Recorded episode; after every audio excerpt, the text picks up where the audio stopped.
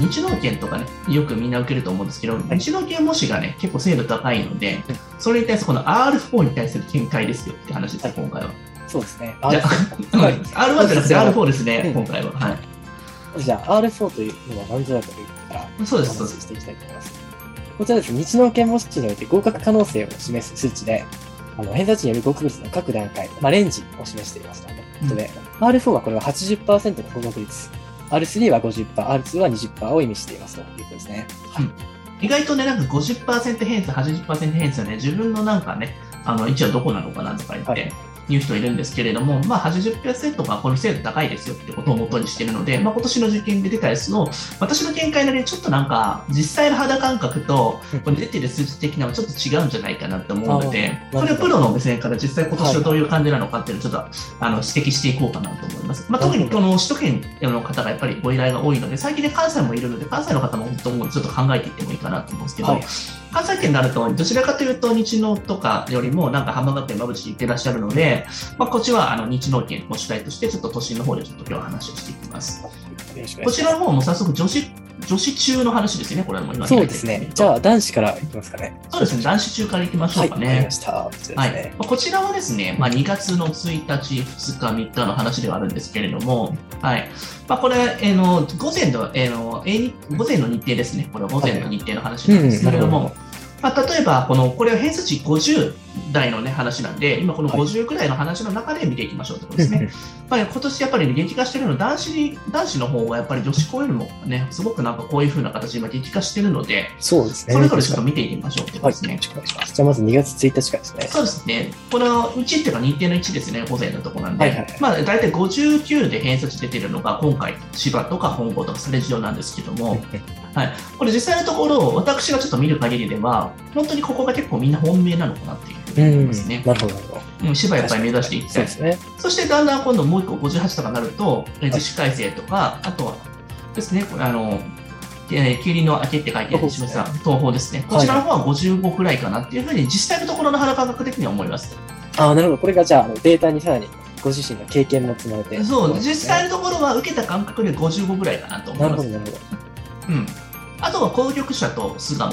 こちらも56ぐらいなんですけれども、これも近年では、すごくなんか攻力者は勢いあるので、実際58ぐらいでもいいのかなっていうふうな感じですそうですね。難しさ的に58ぐらいの感覚でありますね。ちょっと軟化してるんですね。うん。あと、巣鴨って結構もともと難しくて60くらいあったんですけど、昭和時代は。はいまあ、それがいきなりなんか、まあ、下がってきてるっていう。ど。うん。まあ、ここはちょっとあのマーケティング戦略がちょっと薄いの昔ながらのやり方なので、やっぱまだまだあの時代の変化に適応できてない部分がある。伝統の上にちょっとあぐらをかいてしまっていると。でもね、こんなに下がると思ってなかったんで、もっと上でも僕はいいかなとは正直あの思いますね。なるほど、なるほうん。攻略者はすごくね、勢いがあるので、でも実際のところ攻略よりも巣鴨の方がやっぱり高いか難しい感じはしますからね、実際のど。ところは。はいはいはい。あ、そうなんですね。なるほど。難易度的には。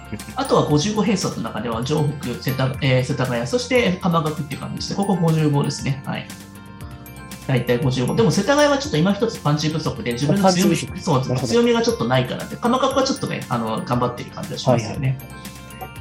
うん、あと正常は変わらず、ちょっと正常もちょっと下がったのかな、感覚的に言うと、うん。うんもうちょっと難しいのかなっていう感じであったので、さ ああとはもうあのあれですね、高輪。高輪はね、なんかあのやはり毎年入れてるんですけれども、ねここ10年ぐらいやっぱりやり続けてるとですね、なんかもともと力を特化したそういったコース作ってたんですけれども、うんその売りがね、だんだん他の学校も同じように力コースとかで強くなってきたので、だそのよ自分がちょっとなった強みっていうのはなくなってきたので、高輪はちょっとまた落ちてきてるなっていうイメージありますね。本当一時期は54とかね、55くらいまで上がってたんですけれども、ちょっとね、なんか狙い目どころなのか逆に再びまた狙い目になってきてそうそうますね。そうなんですよね。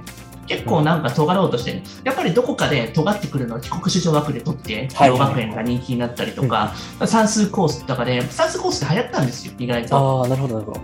ブームで来たんですね。そうなんです、法線とかもさ、結構、うんうんあとは国学院とかもなんか、はいはいはい割とね理理数系が結構流行ったんで、うんうんそれで集める理系集めたいよってなったんですけど、それがみんな売り出したんで、その走りだったんですよ、高輪って結構。そうなんですね。ああ、アーリーアダプターですね。そうですなるそして今度、このあの2日目の日程の方をちょっと見ていきましょうかね。明中立教池袋とかっていうのは、ここはでも妥当なんですけど、実際コスパで言うと60ぐらいでもいいのかなと最近思ってますね。ああ、そうですね。やはり大学入試とか入った時に、やはり立立教とか入るの難しいので、そのぐらいで58に今入れるんだったらすごく美味しい学校ではあるのかなとは思います。美味しい意味で60くらい。美味しいと思いますうんね。あとは、まあ、城北、別ガモ、行政、鎌学とは、い大体これ57ぐらいなんですけど、行政58ぐらいにあるっていうのは7ぐらいのマジで美味しいかなと思ってて。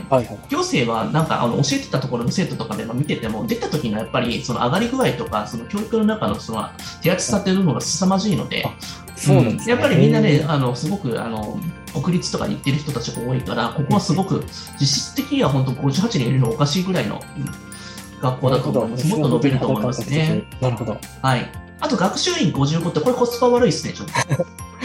そうですね。G マ G からなので、大学自体が。うん、だからそこを狙わない方がいいからね、それだったら世田学の方がまだましかなっていう感じですね。なるほど。ああとは、えー高輪はまあ53くらいですよ、とはいこのところ。で、3日目になると、図解と立教兄さん、まあ、59くらいですよ。まあ、でも学習院ここ上がってきてるけれども、これもコスパ悪いですよね。そうですね。先ほどまあ、批判してるわけではないですけれども、やはりなんか大学、やっぱり中学受験っていうと、大学受験ってやはりあの切っても切れないような関係だと思うので、うん結構近しいところがあるので、ね。大学受験をやっぱり視野としているんだったら、あの付属高校狙いなのか、あとしていく方がよいいところがあるのか、もしくは、そのね、ここ付属系だったら学習院だったらもったいないなと思うんですよ。その割になんかさ、レベル高い割ですか？ら、中学受験そうですね。はい。いかになんか、その偏差値高くなくて、その伸びしろのある学校だったり、いい指定校がある学校を目指すっていうのは中受の一番美味しいところなので、そこはもう一度改めて、コスパをしっかりそう。そう、学校選びをね、ちゃんとしていく上で、その伸びしろがある学校だったりとか、結構なんかレバレッジが効くって言っておかしいけれども、はい。そのね、安く買って高く売るみたいな、その、んあの、利回りが、ね利回りが高い物件を買った方がいいでしょうっていう話ですよね。なるほど。うん。そういうことですよね。はい。ですね。そうなんですよ。でも学校選びって本当買い物って僕は結構よく言ってるんですけれども、本当物件買うような感じですよね。やっぱここのあー学校伸びるのかな、ここの学校伸びないのかな。やっぱ私学なので、やっぱ会社をね、会社が株を買うみたいな感覚でしっかり見てた方がいいと思いますよ。うん確かに、その感覚っていうのはなかなか、うんうここの会社は、こここのところのところ、今日は強みがあって、インターネット系やってて、国際系行ってるから、また偏差値上がるだろうし、集客もうまくいくだろうな、そしたら今のうちに偏差値ちょっと伸びてないけれども、このうちにやった方が美味しいかなみたいな。なるほど。うん投資家的な目線が必要なんですね、選ぶときに。そうですね、やっぱそこは大事だなと思いますね。なるほど。だからこういう分析っていうのは結構楽しいんですよね。まあ、やっぱそうですね、本当に直木先生はすごくあの楽しんでらっしゃいますね。いや、すごいですね。うん、まあでも、結構明るいからね、やっぱりそういうのそうですね、本当に。うんうん、もう、ポンポンおっしゃることがどんどん当たっていくので、すごく驚いてますね。はいいやいや、あの、でもやっぱりさ、長年やってると、やっぱそういうの分かりますよ。結構、この、あ、あ、ね、こういうデータがやっぱもっと、今精度高いからさ、結構。うん、うん、確かに確かに。それこそ R4 ぐらいだったら、すごく精度が高いですね。そうですね。だからこれ大学受験の模試よりも、せあの、精度高いので、うんあの、方とかっていうのは。確かに確かうん。ここでちゃんと取れてる子っていうのは、やっぱりね、ある程度その、反映されてきてますよね。に。うん、なるほど。